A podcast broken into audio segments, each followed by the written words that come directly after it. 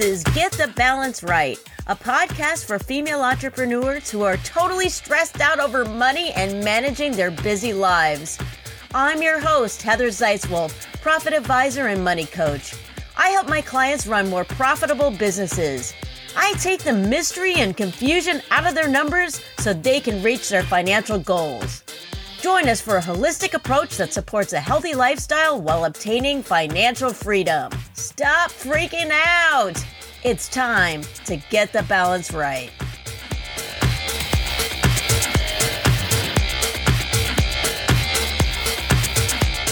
Hello, friends, and welcome to Get the Balance Right podcast. I am your host, Heather Zeitzwolf.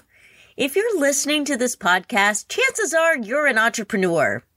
As such, you are responsible for your business.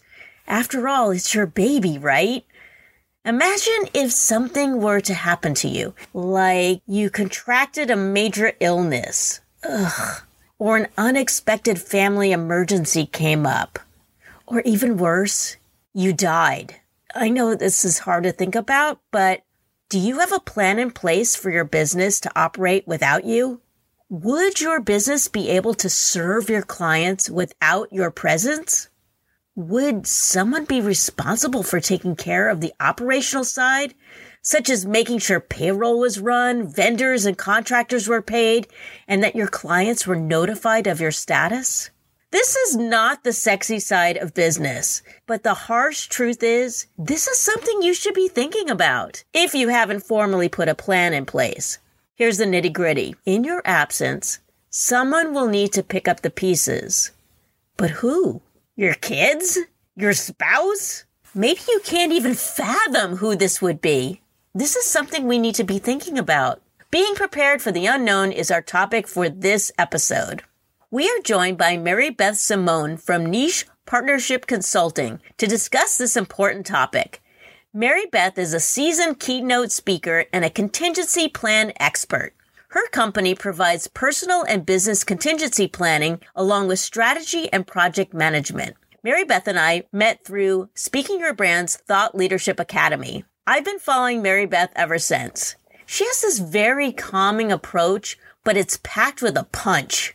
If you ever get a chance to hear Mary Beth give a speech, then you'll fully understand what I mean. I love following her on social media because before one of her events, she creates a promotional video where she busts out her glittery pom poms and shakes them for the camera. And yes, I'm talking about actual pom poms. She's a woman full of surprises, which seems ideal that she is an expert in the realm of the unexpected. Our topic today may seem a bit on the doom and gloom side, but it's really more of a reality check. Let's face the facts. Unless we possess some sort of kick ass psychic ability, we really have no idea what tomorrow might bring. No matter how hard we try to control and predict the future, we still face the unknowns that life can bring. Living in a pandemic during global warming certainly makes matters even more unpredictable. We live in tumultuous times with the ever changing COVID situation which not only affects our health or our loved ones, but can be the catalyst of other life altering events. Plus, with our environment, we can fall victim to extreme weather conditions that can uproot our lives in a matter of seconds, caused by massive hurricanes, fast spreading wildfires, tornadoes, flash flooding, sinkholes, earthquakes, and tsunamis. Sometimes it feels like we are living in the end of days. The fact is, we should be prepared and have a contingency plan in place for both our business and personal affairs. Achieving this level of preparedness may seem daunting, but luckily, we have Mary Beth to break it down for us. You'll probably want to take some notes, so get something that you can jot stuff down on. Also, she has provided a free kit which you can access through the show notes. All right. Here is my important and educational discussion with the lovely and classy Mary Beth Simone. Mary Beth Simone, welcome to Get the Balance Right podcast. Thank you, Heather. It's so great to be here with you. I am super excited about this topic because this is a really important thing that we're going to talk about contingency plans. But before we dive into the topic, can you tell the audience just a little bit about yourself? Sure. I worked in corporate financial services for a little over 30 years. And I retired in the end of 2018 and I started a consulting practice where I primarily coach individuals and entrepreneurs how to create their contingency plan so that their most trusted person is prepared to step in in an emergency. This is such an important thing. Before we dive into that, I want to ask you about on your website, it says keynote speaker. Can you tell a little bit about that? I use public speaking as my main marketing tool for my business. I speak at conferences. Obviously, I do podcast interviews. I host my own events and I speak at organizations. Nice. And as far as your offering goes, is this a one on one type consulting? Do you do group consulting? How does that work? I do both. I run group programs for the initial part of contingency planning. So I always encourage business owners to first create their personal contingency plan for their personal life, and then for their business, and then a business continuance playbook. But when I work with business owners or individuals, they all need the contingency plan for their personal life. So I run a group program for that because we can do that in a group setting in a more generic fashion. When we get into working just with creating business contingency plans, there's a lot of custom work. So that's done one on one, but I offer both. On your website, it also mentions that you do project management.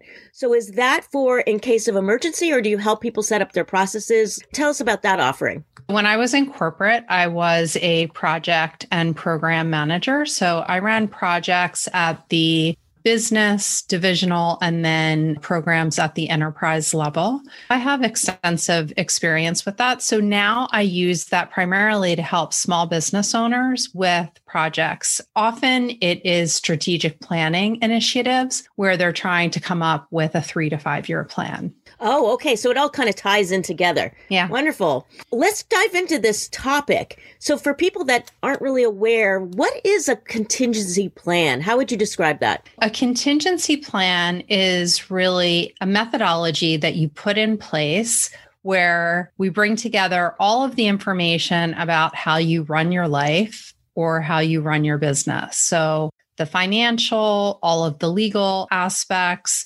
everything that is essential documentation from your birth certificate to your marriage certificate, all of that kind of stuff, all of your legal documents, and put it together in a binder. So I help my clients create a physical document storage of all of this important information. Once we have all of that together, then I recommend that they review it with their second in command. Sometimes we have to spend some time trying to figure out who is the best person to be the second in command. But it's important that they not only put the information together, but that they review it with someone who they are asking to implement the plan in case they experience an emergency. Then that gets stored in a fireproof safe. And then they review it annually make updates and review it with the person who needs to implement it. This past year or so with COVID, it has proven that having a plan, a contingency plan is really super important. I work with my clients as far as their finances go and tell them you have to have emergency backup for personal life, for your business. You want to be able to cover expenses. For a contingency plan, people might think, oh, if there was a death or maybe someone got injured in an accident or something like that. But what are some of the reasons why people would need a contingency plan? We need a contingency plan if there is ever a potential instance where we will be unavailable temporarily or longer term. So we can't really predict when that will happen. And it's nearly impossible to put a plan in place when that happens in the middle of that emergency. I like to think of we have family in Europe and may need to be there unexpectedly, you know, like a last minute trip, that kind of thing, we might need some assistance at home managing our finances. My husband and I both have businesses.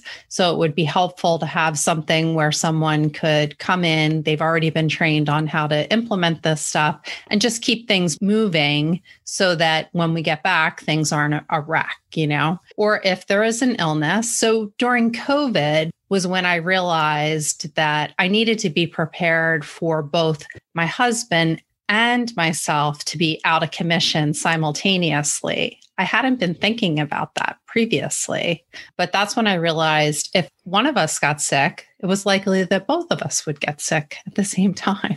Those are some instances, just like a temporary illness, a longer term need. We really can't predict when that would be needed.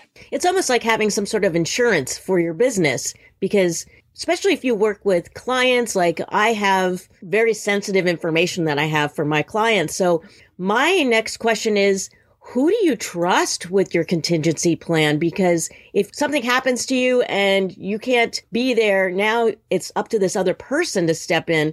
Who? Who do we trust for this? Yeah, so this is a big topic of conversation with my clients. Sometimes people have an automatic response or thought that it should be an individual. They might think, oh, it should be my spouse or it should be my adult child. But what we really need to do is evaluate if we can trust them 100% with all of our financial information, really the keys to everything that we own and everything that we can do. If they accept our mortality and they can really go through and have that conversation with us about when something goes wrong. If they're going to become a puddle of tears just having the conversation, then they don't really have the personality to be the second in command. And they need to be really talented at doing difficult things. So just imagine something has happened to you and someone needs to step in. Are they going to be able to manage that maybe emotional stress of, oh, something's wrong with Heather, something's not going well, and I need to help her with her business and her life. And then they need to really be good with paperwork process, technology, all of that kind of stuff. Yeah, that sounds difficult. Now, are there, I'm just spitballing now, are there companies out there that will take over as far as like for a contingency plan? Can you hire somebody to do this for you? It is difficult to find someone to hire to do it for you. Ideally, I suggest that it's someone who would be along the lines of your power of attorney that kind of person who you would trust. Some people like to divide up the responsibilities. So maybe they would have one person for their personal life and another person for their business. Sometimes you have an accountant or a bookkeeper who you trust and uh, have a really great and close relationship with. Maybe that's the person who you entrust to be that second in command. Oh, wow. Yeah, when I was a kid, I remember we had this walk in closet and my mom would hide things in there and she would have me come into the closet and be like, there's $500 hidden in this hat. And then she would show me like where the social security numbers were buried in the closet and stuff. So I could see like a family member helping out. But again, it's that person that you trust to take care of your clients and your passcodes and all of that. So passcode seems like that's got to be one of the big things. Yeah, it's a really big thing. And password management is really people have diverse ways of handling them. So there is no one size fits all with that. So it's very important that whatever the individual system is for their home and for their business, that someone understands how to access them and how it is assembled. It's also very important that someone has access to your phone for two factor authentication. So that is something that really can be a gap for a lot of people to be able to unlock your phone. And then I've also seen that it's important for people to have access to your cloud. If something happens to someone and they don't have the password to your cloud, they may not be able to access your photos and all of that kind of like personal and important information. Oh, wow. Yeah, there's so many things. Now, what about credit cards and banks? Should you be thinking about if this person is your second in command for this, do they have to be signed on as something on your utility bills and your credit cards? And how do you go about that? Yes, so that's all part of the contingency plan evaluation process. That's all included in the process that we go through. So when we look at bank accounts, first we want to make sure that they are registered in the names of the people who need to have access to them. For example, when I opened my business account, I did not put my husband on the account. And then I'm like doing the contingency plan. I'm like, what was I thinking? Right. He needs to be able to access that in my absence. So that's one thing to think about. The other thing is that having these people, the important people set up as power of attorney, that gives them access to the account. You also want to consider is there added liability to adding, say, for example, your adult child to your bank accounts, right? You might want them to have easier access, but if they are sued, then your assets could come under because they are legal owners of your assets. So it's important to really consider all angles of what that means. But yeah, they have to have legal access to your accounts in order to be able to act on your behalf. How does a will come into play with this contingency plan? Do you work with a lawyer to make sure that things are in line with the will or how does that work? Yeah, so I would have to say that the majority of my clients do not have a will in place when I begin working with them. And I would say that they range from 35 to 65 years old. They could be like early earners to multimillionaires and they don't have a will in place and a family and everything. And it's just something that people put on the back burner. Two thirds of American adults do not have their estate planning documents in place. The legal documents are the foundation of your contingency plan. Some clients have an aversion to an attorney.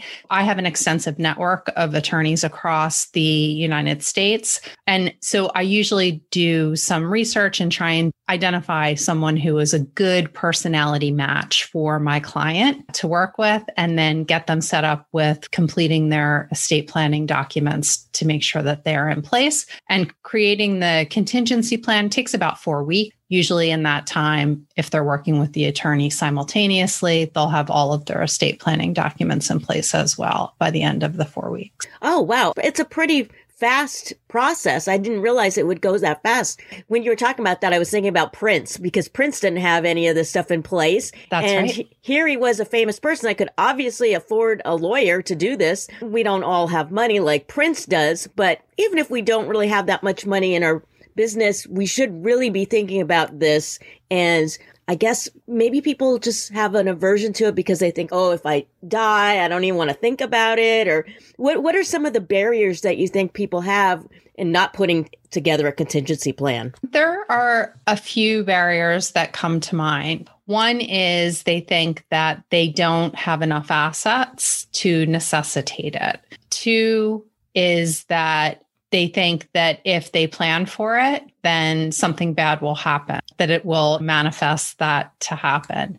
You had mentioned a fire safe. Where do people keep these documents as far as passcodes? God, with passcodes, they have to change quite often. Where do people keep all of these documents for the contingency plan? I create binders for people and ship them to them. And then we work virtually to create this. Now, some people use online password managers, which is a great resource. You just have to make sure that you have added in your backup into the system so that they will have access. They'll be notified if something happens, all of that. Some people are not into using an online password manager. And so I create a password book for them to use. And then I recommend that they buy a fireproof safe if they don't already have one at their home or at their business, and then store the documents, the binders in the safe. Oh, okay. So it would be physically in your house, not like at a bank.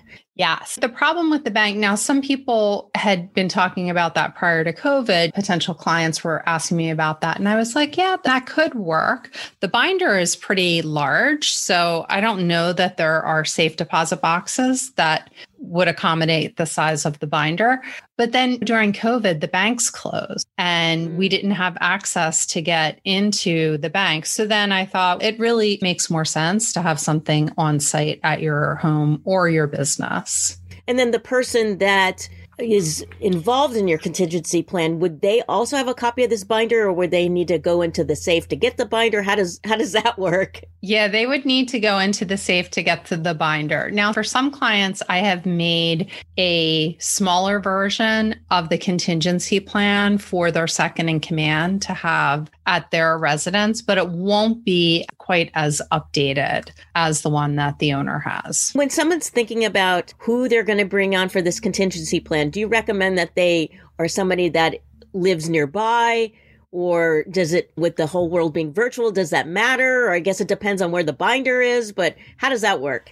Yeah, I it doesn't necessarily need to be someone who's nearby. Now I have some individuals who their children live across the country, but I think the expectation is that their second in command would fly in and be on site when the time necessitates them being involved. When people are thinking about their particular state, are there things that they have to be concerned about legal things as far as contingency plans? Are there like differences between states and all that kind of stuff? What's really important from the state level is when clients want to use online legal documents, attorneys will tell you that they have experienced times where people have used the online documents and because of the language in the document that was used it may prevent someone from out of state from acting on that power of attorney. Although i understand the desire for the ease of use to use an online document and to cut the middleman that would be a word of caution that I would mm-hmm. put out there about using online documents. You may be missing some critical language that could empower someone from across state lines to act on your behalf. Wow, that's really good to know. This has been so informative. What are some other key things that you think that people need to know about a contingency plan as far as putting in place, who they should have, what information should be in there? Is there anything else that you would like to add? Yeah, I think one of the key pieces is that it's essential that we create our contingency plan when we don't need it. So we need to create our plan when everything is going fine, when we have the time to think through and to go through the process. Like I said, it takes four weeks, 12 hour commitment for clients to create each plan four weeks for their personal, four weeks for their business, and then two to four weeks for the business continuance playbook. And it's really important to do it when there's no urgency because when there is a need for us to have a plan, then there's really no time and there's no mental bandwidth for people to be able to focus in and to create something meaningful. Now, how can people work with you exactly? Should they contact you through your website or how can people find you? Yeah, sure. So my website is nichepartnershipconsulting.net and I do have a free contingency plan kit on my website. So if you go to nichepartnershipconsulting.net slash kit, you can download the free contingency plan kit and it will get you started. And even if you want to have the conversation with someone else in your family or your world who you think needs to have a contingency plan, it gives you the tools to really start talking to them about that. I'm also active on LinkedIn. So anyone who wants to connect with me there is welcome to. And you have really fun videos on LinkedIn. So tell me about these pom poms that you have that uh, they've shown up in some of your videos. What's up with the pom poms? Were you a cheerleader? No, I was not a cheerleader. I was not. But when I am speaking at an important event, that's when I pull out the pom poms from my LinkedIn video to try and get some viewership and some attention on the video because we have so much to focus in on when we go to LinkedIn. It gets my attention every time as I see these little pom poms fluttering around. We'll have information for all of your kits and everything in the show notes. And you mentioned that you're on LinkedIn. Are you on Instagram or where else do you hang out that people yeah, can find you? I am on Instagram and on Facebook as well. Mm-hmm. Cool. If people wanted to hire you to do public speaking, do you speak mainly about contingency plans or do you have other topics? Yeah, so I do speak mainly about contingency plans, but this year I also created a TED style talk that is based on my personal life and it's about struggle to strength. So it's about how experiencing struggle creates strength that shows up in the workplace. Ah, wow. All right. Yeah. Well, Mary Beth, this has been so great and informative. Thank you so much for being on the podcast. Thank you so much, Heather. I love your show.